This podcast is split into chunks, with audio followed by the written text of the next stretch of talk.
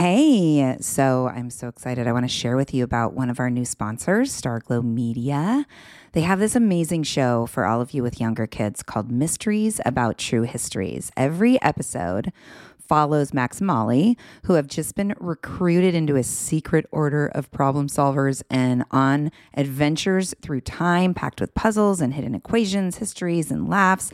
You all know Alana, our co founder at Sproutable, she listened to the show with her seven year old and loved it. They would pause the show and try to figure out the math problems together, loved learning about different cultures and the histories around the world. The series explores themes like the stories behind math, critical thinking, code breaking, pattern solving, and so much more. Math is geared math is what they call it. Math is geared towards kids six and over, but can be enjoyed by the entire family. Episodes drop every Thursday, and they're about 15 minutes, perfect length for the car rides, mealtime, break time, bedtime. Each episode is stacked with so much laughter, and your kiddos won't even realize how much they're learning.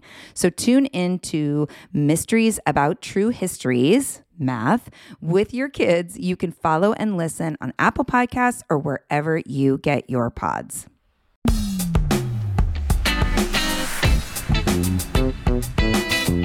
Hello, listeners. Welcome to the Joyful Courage Podcast, a place for inspiration and transformation as we work to keep it together while parenting our tweens and teens. This is real work, and when we can focus on our own growth and nurturing the connection with our kids, we can move through the turbulence in a way that allows for relationships to remain intact and life skills to be developed.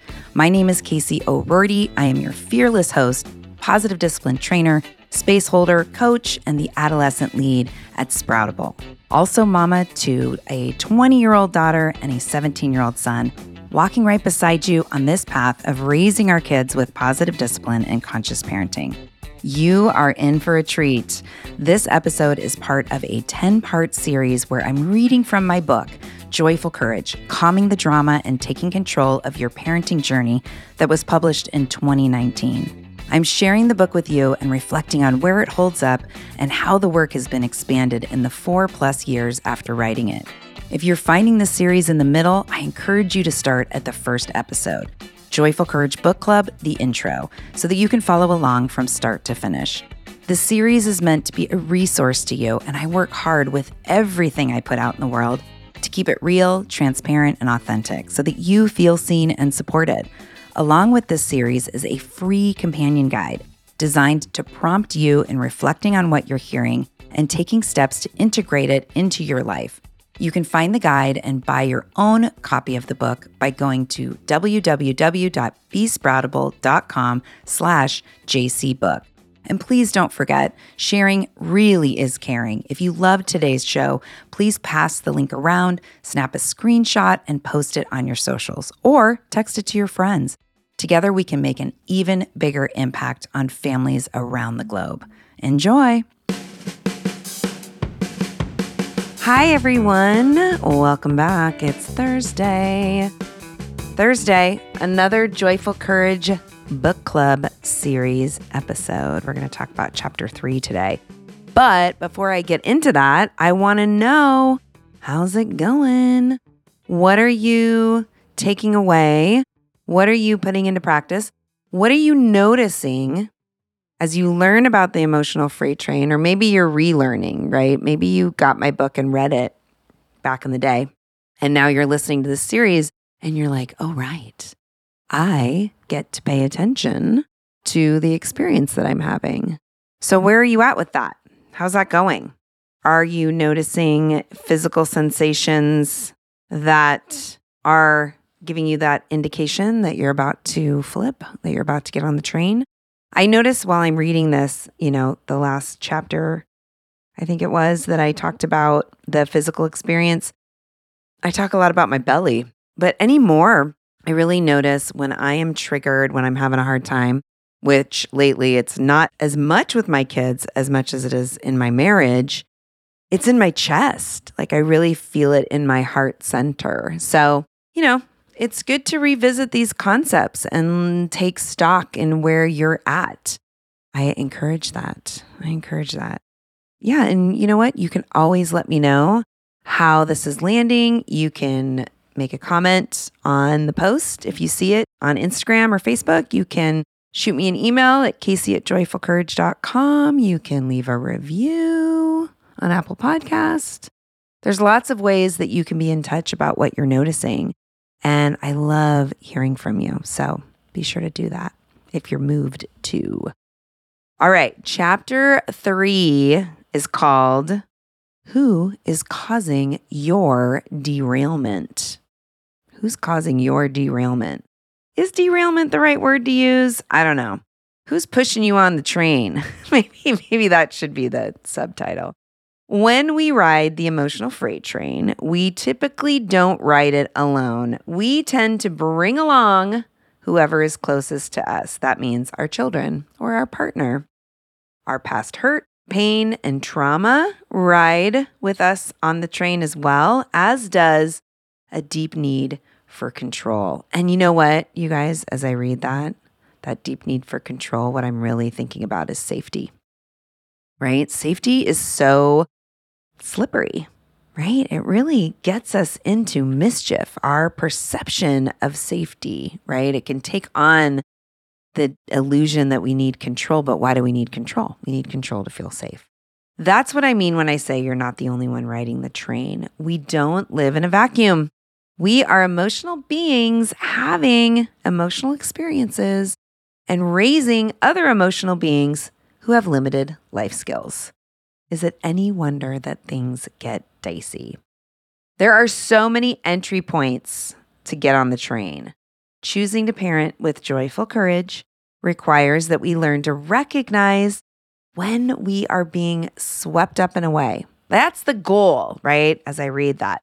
The goal is to recognize that the train is pulling in the station. And a lot of times we miss it and so then the next goal becomes being aware enough and observant enough to recognize, oh, I'm on the train. How much more damage do I want to do? How can I pivot? That awareness and then the willingness to see the choice point. That's what we're talking about here, my friends. All right. If your partner comes home in a bad mood, complaining about something that happened in their day, they might be short with you. How does that feel? Right? How does that start to feel for you when they come home with their own stuff and then it kind of feels like it's spilling over into how they're treating you? Or your son won't stop complaining about his sister, the weather, how he never gets to pick the TV show when the family sits down to watch something together. How does that start to make you feel? Some of us are better at letting others' energy roll off of us, and others are super sensitive about it. I'm going to guess most of us fall somewhere in the middle. Again, this chapter in this podcast is about learning to become ever more aware of what's happening in our experience and perhaps discovering some places where we have been unconsciously allowing that outside energy to pull us onto the train. Our children also have emotional freight trains. Everybody does. For many of us, definitely for me, the emotional freight train experience really took root and began to happen after having kids. Even then, perhaps it took a few years for us to really understand how deeply their behavior could affect us. I mean, true that, right? I'm sure that people who choose not to have kids or don't have kids have plenty of things in their life that trigger us. But because you're reading this book, I'm assuming you're a parent. And if you're a parent, you know. I mean, oh my God, they get under our skin so quick. It's so, it can feel violent almost, right? The level of response that we have to these little people that we love, that we made. And yet they have a life of their own and an opinion, and it matters. The fact of the matter is, children increase your stress level. Never before has so much of our self worth been connected to someone else. Even when they're babies, we feel a sense of pride when we can say, oh, yeah, they sleep through the night. Or, yeah, she took to breastfeeding right away. When we dread others asking about how our children slept, fed, or took to potty training, it was typically because we were emotionally invested in how our kids performed. It could be painful to share the truth. Maybe they were up all night. Maybe they weren't able to latch or struggled with potty training, right?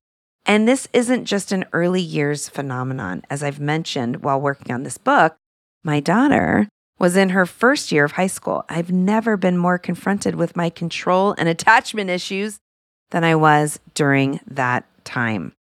Well, so I thought. The train was always right there. It was like idling in the station with the doors open, waiting for that moment where I just couldn't take it anymore. Why does this happen? We know in our heads that all children are individuals, that they're moving at their own pace, that they're in development, and that they need to make mistakes and experience the world so that they can learn to navigate it. Yet we find that we tend to take their behavior on as our own personal failure. How dare they not get it right the first time?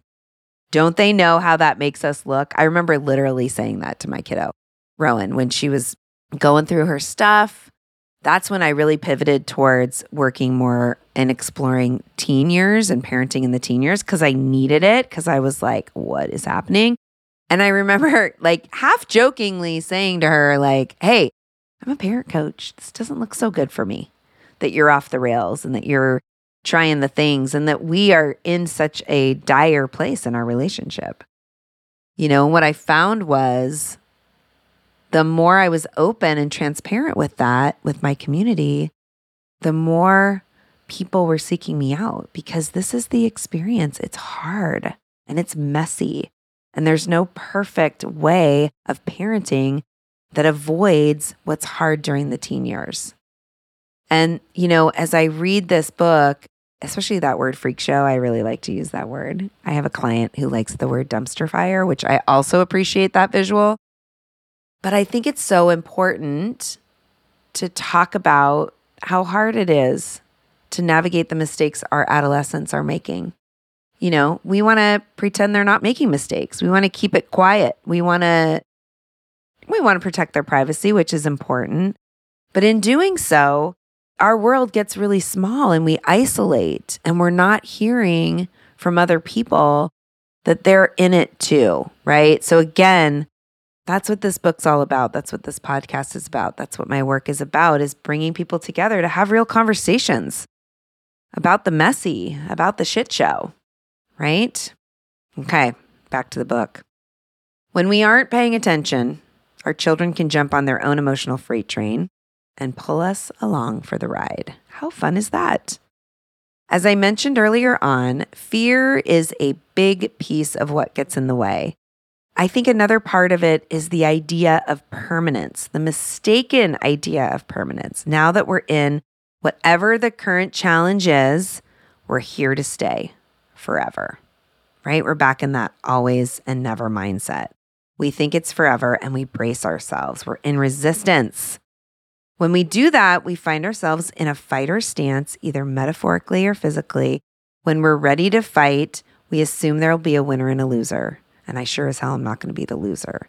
And it becomes a standoff on the crazy train, on the emotional freight train. Not everyone does this. I am in awe of parents who seem to have mastered the art of surrendering. They're the parents who allow their children to make mistakes.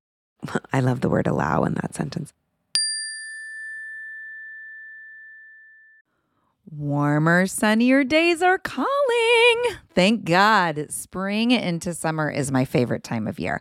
After turning 50 last September, I've been really working on my physical health and well being and can honestly say that I am feeling better in my body than I have felt in a very long time. Yes, credit goes to movement and working out, but even more credit goes to how I'm feeding my body. That's why I love Factor. I fuel up with Factor's no prep, no mess meals 35 different meal choices and more than 60 add ons to choose from every week, I always have a new flavor to explore. It's amazing. You can crush your wellness goals this May, keep time in the kitchen to a minimum, and enjoy effortless support for the lifestyle you want to be living with dietitian approved meals and ingredients you can trust from Factor.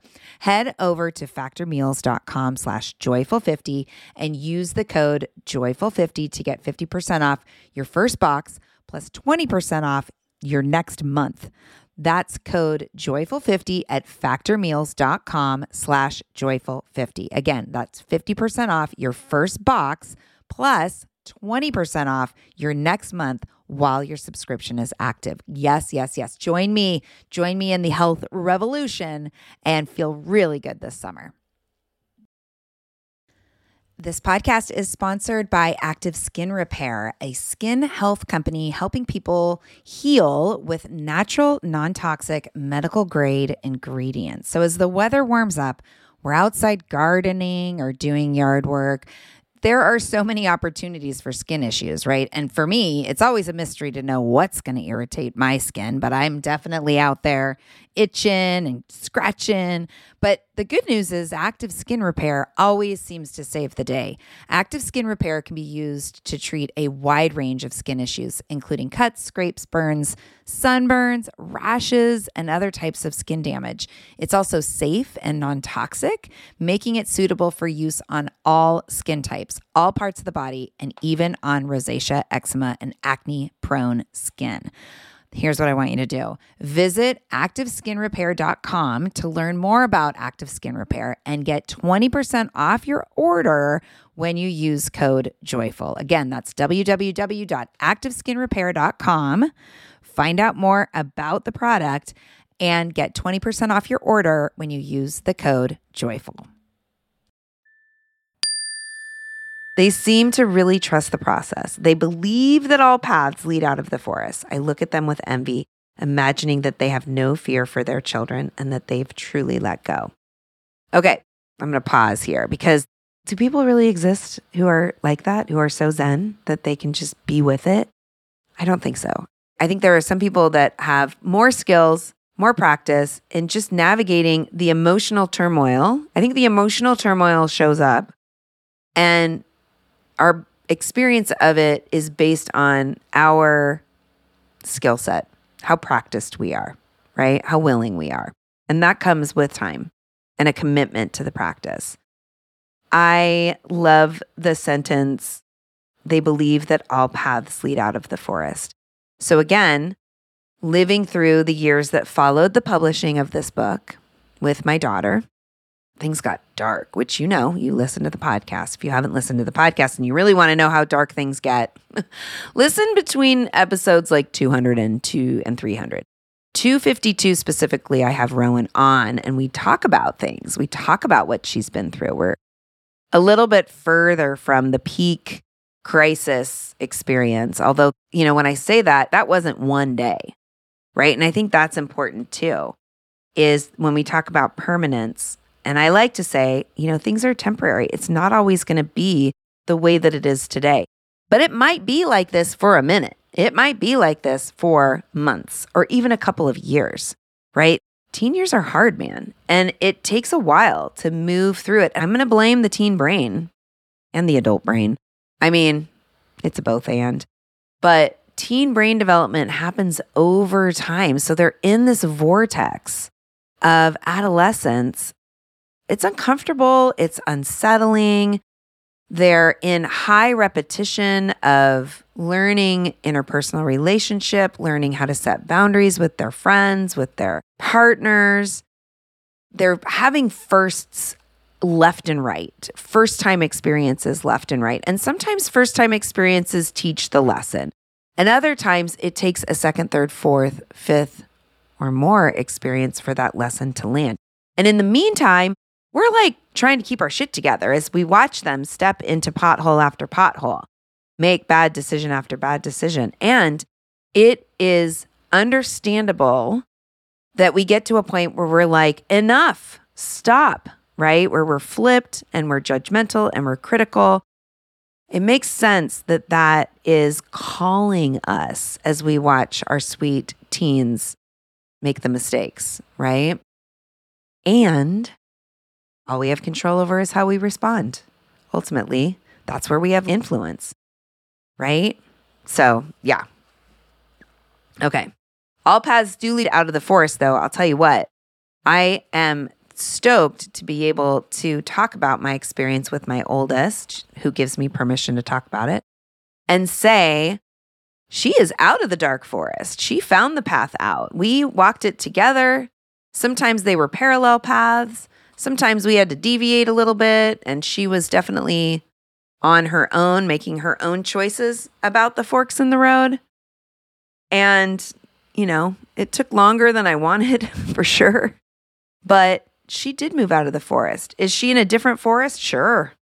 You know, as she navigates early, her early 20s, she's 20. It's so weird.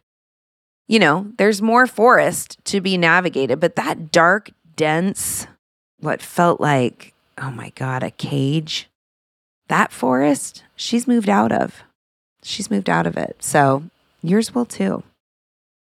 So, yeah, back to that person who's, you know, super zen and not letting what's happening with their kiddo affect what's happening with them. You know who I'm talking about. When the early years, it's the parent at the park who has a child that's falling apart and they calmly rub their back and seem to have no tension at all in their face or body.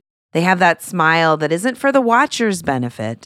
It's some inner knowing that this is all a part of life and everyone's going to be fine.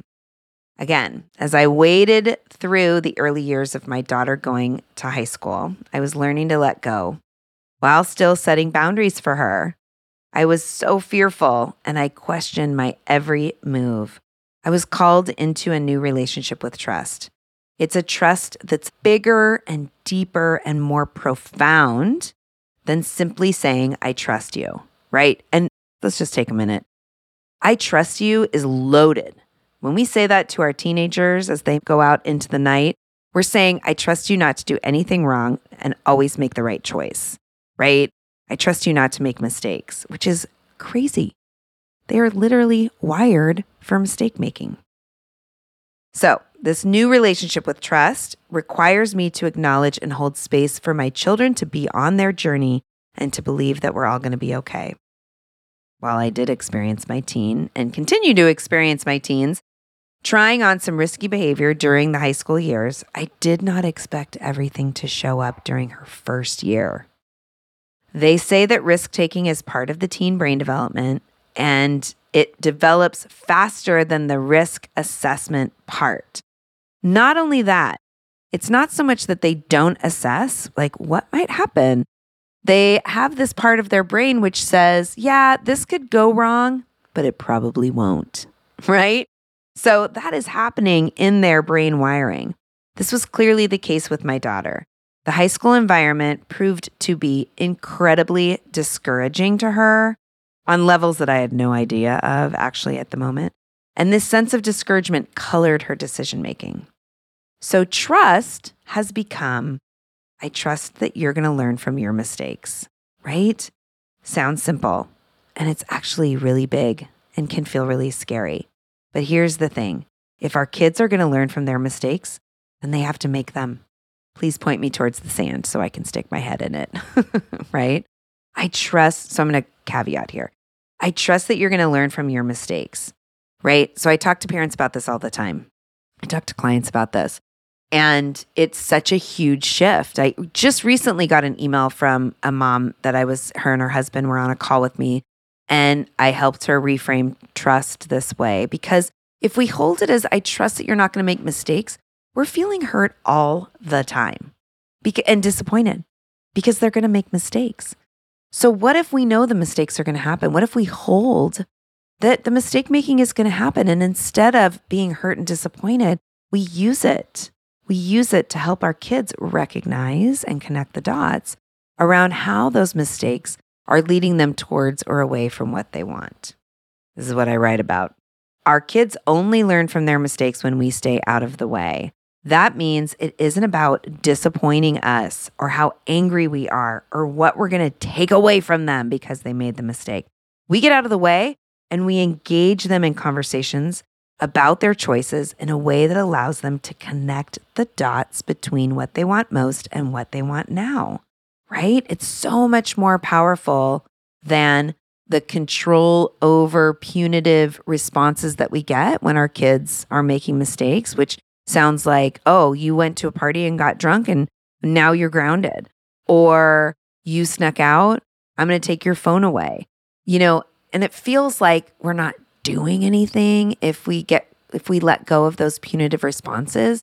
But here's what we are doing we're shifting the dynamic so that instead of them being mad at us because we're so annoying and we don't get it and they feel disconnected to us, they don't feel safe enough to share what they're going through and why they're making these choices. We're shifting the room and instead we're looking at their choices. We're standing next to them and saying, like, how was that? You know, what are you feeling now? What are you learning from this? And helping them process their choices in a way that is so much more expansive and useful and leads them towards that life skill development of critical thinking and self reflection, which, gosh, man, there's a lot of adults who could use more skill in that for sure. For sure. I say there might be another book about parenting teens in my future.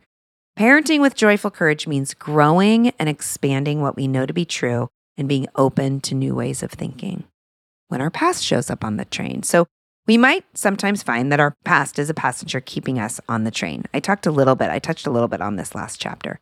Our life experiences influence how we behave, how we respond, and how we see the world. We've been conditioned by the messages, both spoken and unspoken, by the adults in our life as we grew up, and the siblings, and the friends, and the experiences. We learned to do what we needed to do to stay safe and connected.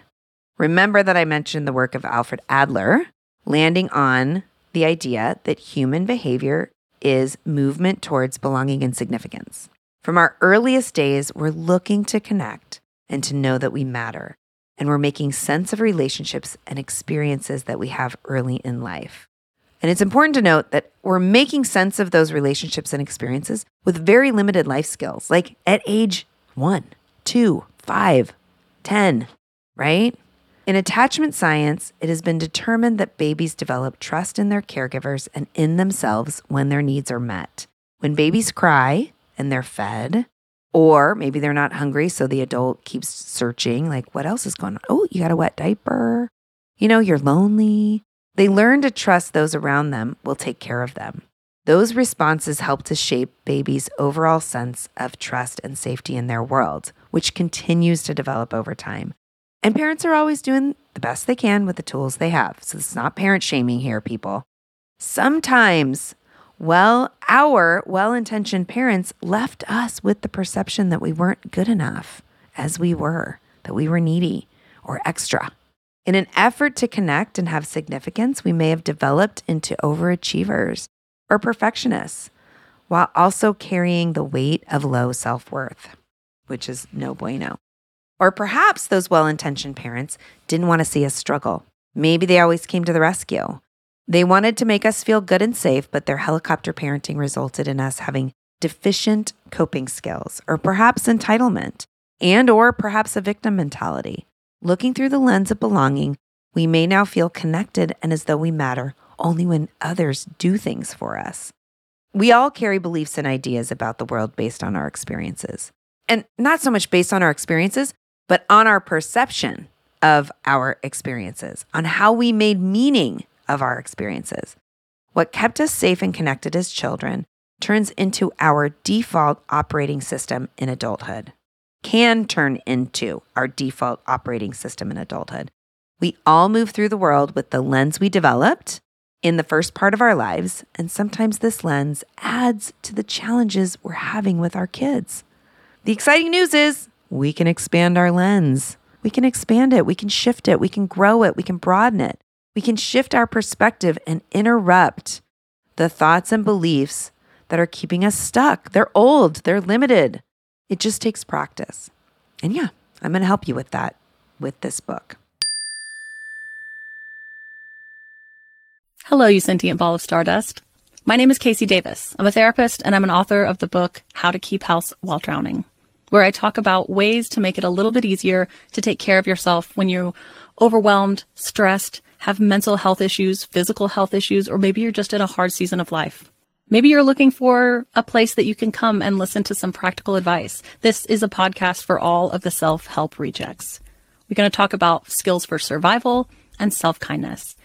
And I'm going to leave the pop psychology at the door. I promise not to tell you to meditate or to journal. We're just going to give you some really insightful conversations with hopefully some practical advice. So I don't believe you need to pick yourself up by the bootstraps. I don't want you to just try harder, and I don't believe that laziness exists. So join me over on Struggle Care, where we can find compassionate solutions that help us function a little bit better. Hi there, I'm Andrea Owen, self help author with 19 translations of my books, global keynote speaker, and life coach. My podcast, Make Some Noise, has been serving up self help in a simple to digest way for the last decade.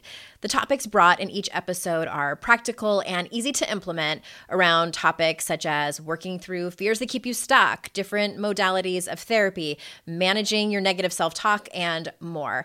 We bring you guest experts, solo episodes, and I even coach listeners on the air around relatable struggles.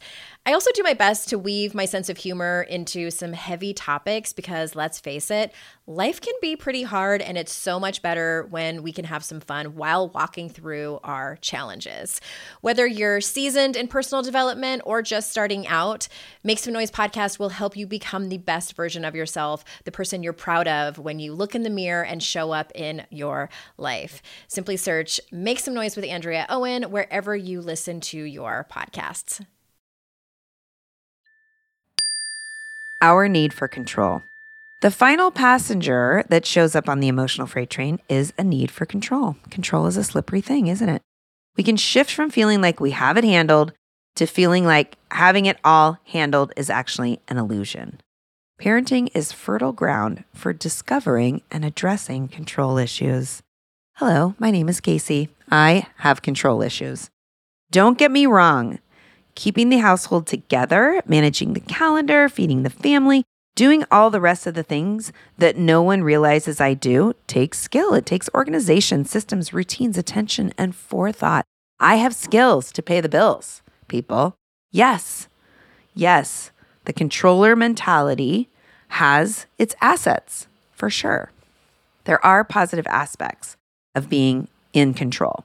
But problems develop when I become inflexible. It sends the message to the people around me that they aren't good enough, that they haven't done it right, and no one can do it as well as I can. This mentality invites power struggles. It can also be something that really breaks into our relationship with our kids.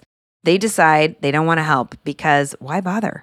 Or they drag their feet, or they become slow, distracted, or simply ignore us. Who wants to be criticized by a controlling mom? No one, no one has their hands up right now. Then, of course, we react to that behavior. We react to the power struggles, to the feet dragging, to the selective listening, often without recognizing that it's actually our rigidity that is the main source of the problem and not our children. Okay, I want to tell you a story that happened yesterday about control. And it's, you know, it's bigger than control for me. I like having an agenda. that everyone signed off on. I like having a plan that I can depend on. It's probably a safety thing for me. And so it shows up in the funniest places. Like we are totally redoing the landscape in our backyard. It's a small backyard, but it's a big job. And we are on phase two. Yesterday and the day before were phase two. And we needed to rent equipment. My husband had to go get a sod cutter. And so, you know, we have this plan. We know what we're going to get done. We know what phase two is all about. He gets the sod cutter and he cuts the sod in the backyard. He does what we talked about doing. Then he's so excited that he has the sod cutter that he goes into the side yard, which is not phase two, but he tears up all the sod in the side yard. I'm like, oh my God, what's happening right now? So then we start doing the work in the backyard and we realize there's another machine that's actually going to be more helpful than us, you know, using a shovel and digging the dirt by hand because we're leveling things out, blah, blah, blah. And we're doing it all ourselves with our amazing friend who came to help us. So then they go get another machine called a dingo, which I don't know about you, but anytime I hear the word dingo, I immediately think the dingo stole my baby because it's hilarious. So I had to say it out loud on the pod. So he has the dingo, which is like an earth mover, right? So it helps us flatten out and create the space for the patio we're going to put in. But of course, he's also like, got the machine now, going to totally use it in the side yard. So anyway, the side yard becomes a part of phase two, which we never talked about. I'm not ready for it. And I went to him and I said, I'm feeling really stressed about what you're doing in the side yard because I don't have the plan. I don't understand the vision. you know, which to which he got really defensive, blah, blah, blah. But I kept saying, like, no, this isn't about, like, I understand why you did it. It's just hard for me to hold that we're deviating from the plan, right? So, yes, that sense of control shows up in so many places. And I managed it, I navigated it. It didn't get ugly, but man, yeah, freight train in idle in the train station yesterday. Absolutely. Absolutely. So, there you go. Side yard drama. Here's what I heard from the Joyful Courage community. Mama Lauren says, a few months ago, I flipped my lid when my six year old daughter wouldn't let me brush her hair in the morning. In the moment, it felt very important that she not leave the house with her hair a mess. I shamed her, blamed her, and ultimately forced her to let me brush her hair. Not my best moment. I love that this is Lauren talking about her six year old. Now, project 10 years into the future, and you've got a 16 year old, and you don't like the clothes that she's wearing, and you have all sorts of storylines that are going to play out because she's got on short shorts and a crop top. right? Anybody relating to that? I know that you are, right? We get into these triggered moments and we don't show up great for our kids and we send all sorts of messages. Another mom shares, My daughter is intelligent and her handwriting is often illegible, which drives me crazy. Part of me has this need to control how she presents her work so that her intelligence is seen, but it stems from my childhood issues as well. She had an assignment in second grade, which I made her do over again. The teacher emailed me that I didn't need to put pressure on her regarding her handwriting at such a young age. The concepts were more important than the writing. I will still need to work on that piece. Okay, funny story. Side note from me. Recently, and I shared this with my membership community, recently Ian had done an assignment for Spanish class and it was late and he was catching up and he showed it to me. He was like, Look, done, did it. And all I could see were the places where he crossed things out and, you know, judging his handwriting. I said, okay, so you're going to rewrite that before you turn it in, right? And he was like, no, I'm not. I'm done. And I was, you know, not in my best moment. And I was like, well, here's what I think. You know, your teacher wants to be able to read what you're writing. You know, your teacher wants you to see that you've taken pride. And he was like, no, she doesn't. That's not what's happening here. Anyway, he turns in the paper and he gets full credit. So there you go. Happens in second grade, happens in 11th grade. So, what next, right? We have these experiences. What next? We don't have much perspective when we're on the emotional freight train. It exists. Perspective is there for us. We just don't have access it when our brain is fully flipped and we're in that freeze, fight, flight, survival mode. The emotional freight train is all about us. We are the star of the show in the moment. We are the ones with needs, right? Everyone else is to blame when we're on the train. To parent with joyful courage, to use those opportunities to grow into an ever more evolved, present, connected human being, it's important to explore the landscape of where you are. Okay, we're going to talk about that. Remember, joyful courage is parenting on purpose. And parenting on purpose can only happen when we expand our awareness of what is happening in the present moment. Yeah. There you go. The passengers on the emotional freight train. I would also add, I made note of this sensory issues. You know what's so funny? I tend to have the emotional freight train come up when I'm driving in a new city and I'm not sure where I'm going and the music's too loud. Like that's enough to create the physical experience of stress and anxiety. You know, sometimes it's physical clutter, right? When there's a lot of physical clutter, that can prompt us into some really choice, non thoughtful, non conscious behavior. And then the internal too, like when we've got a lot going on. I am a crazy person when I'm getting ready for a trip, and my kids know this. I don't know if I mentioned this in the book. But going to the airport, if we're traveling as a family, I'm already at a certain level. Like the train is just waiting. It's like I said, idling in the station you know, and that idle is really that underlying current of stress and anxiety. And, you know, to my credit, I have let my family know, you guys, you know, I'm a little on edge when we travel together. And I'm going to really work hard not to take that out on you. And what I need is just some grace and just know that when I'm quiet, I'm just really doing my work. So we get to know ourselves ever better and we get to invite our family to also recognize and see that we're working hard.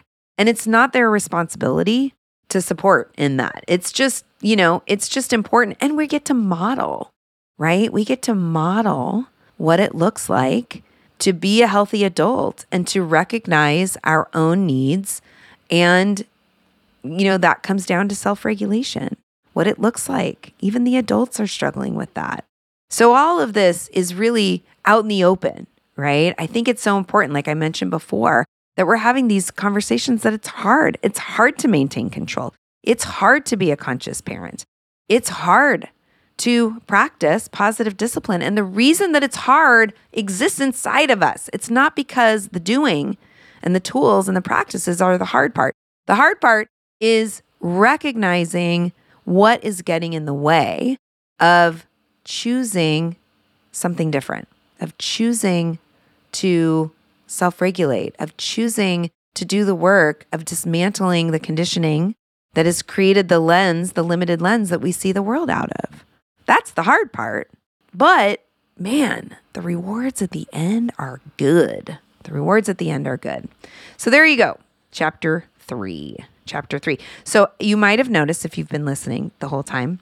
So I started off thinking I was going to read the chapter and then discuss. But as I've now that I'm done with chapter three, I'm recognizing I got to stop in the middle and add my commentary. So that's what's happening. You're getting like the expanded audiobook of Joyful Courage because yeah, I'm just seeing places where I have more to say. So that's that's how I'm going to roll for this next part. And we're actually in part 2.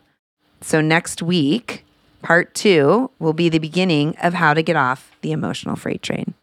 Yay! I'll see you there. Hey, download the guide, right? Cuz there's lots of prompts and questions to help you continue to expand into this work. So download the guide. You'll find it in the show notes um, and let me know how things are going. All right, friend.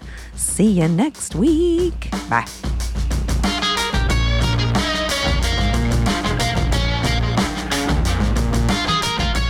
Thank you so much for listening. Thank you to my Sproutable partners, as well as Chris Mann and the team at Podshaper for all the support with getting this show out there. Don't forget, get your free companion guide to this series, created to expand your learning, and your own copy of the book by going to besproutable.com slash jcbook.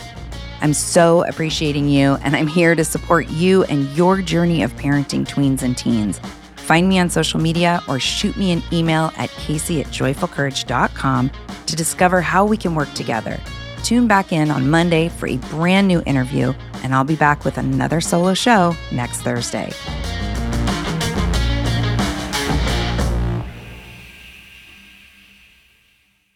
Hello, you sentient ball of stardust.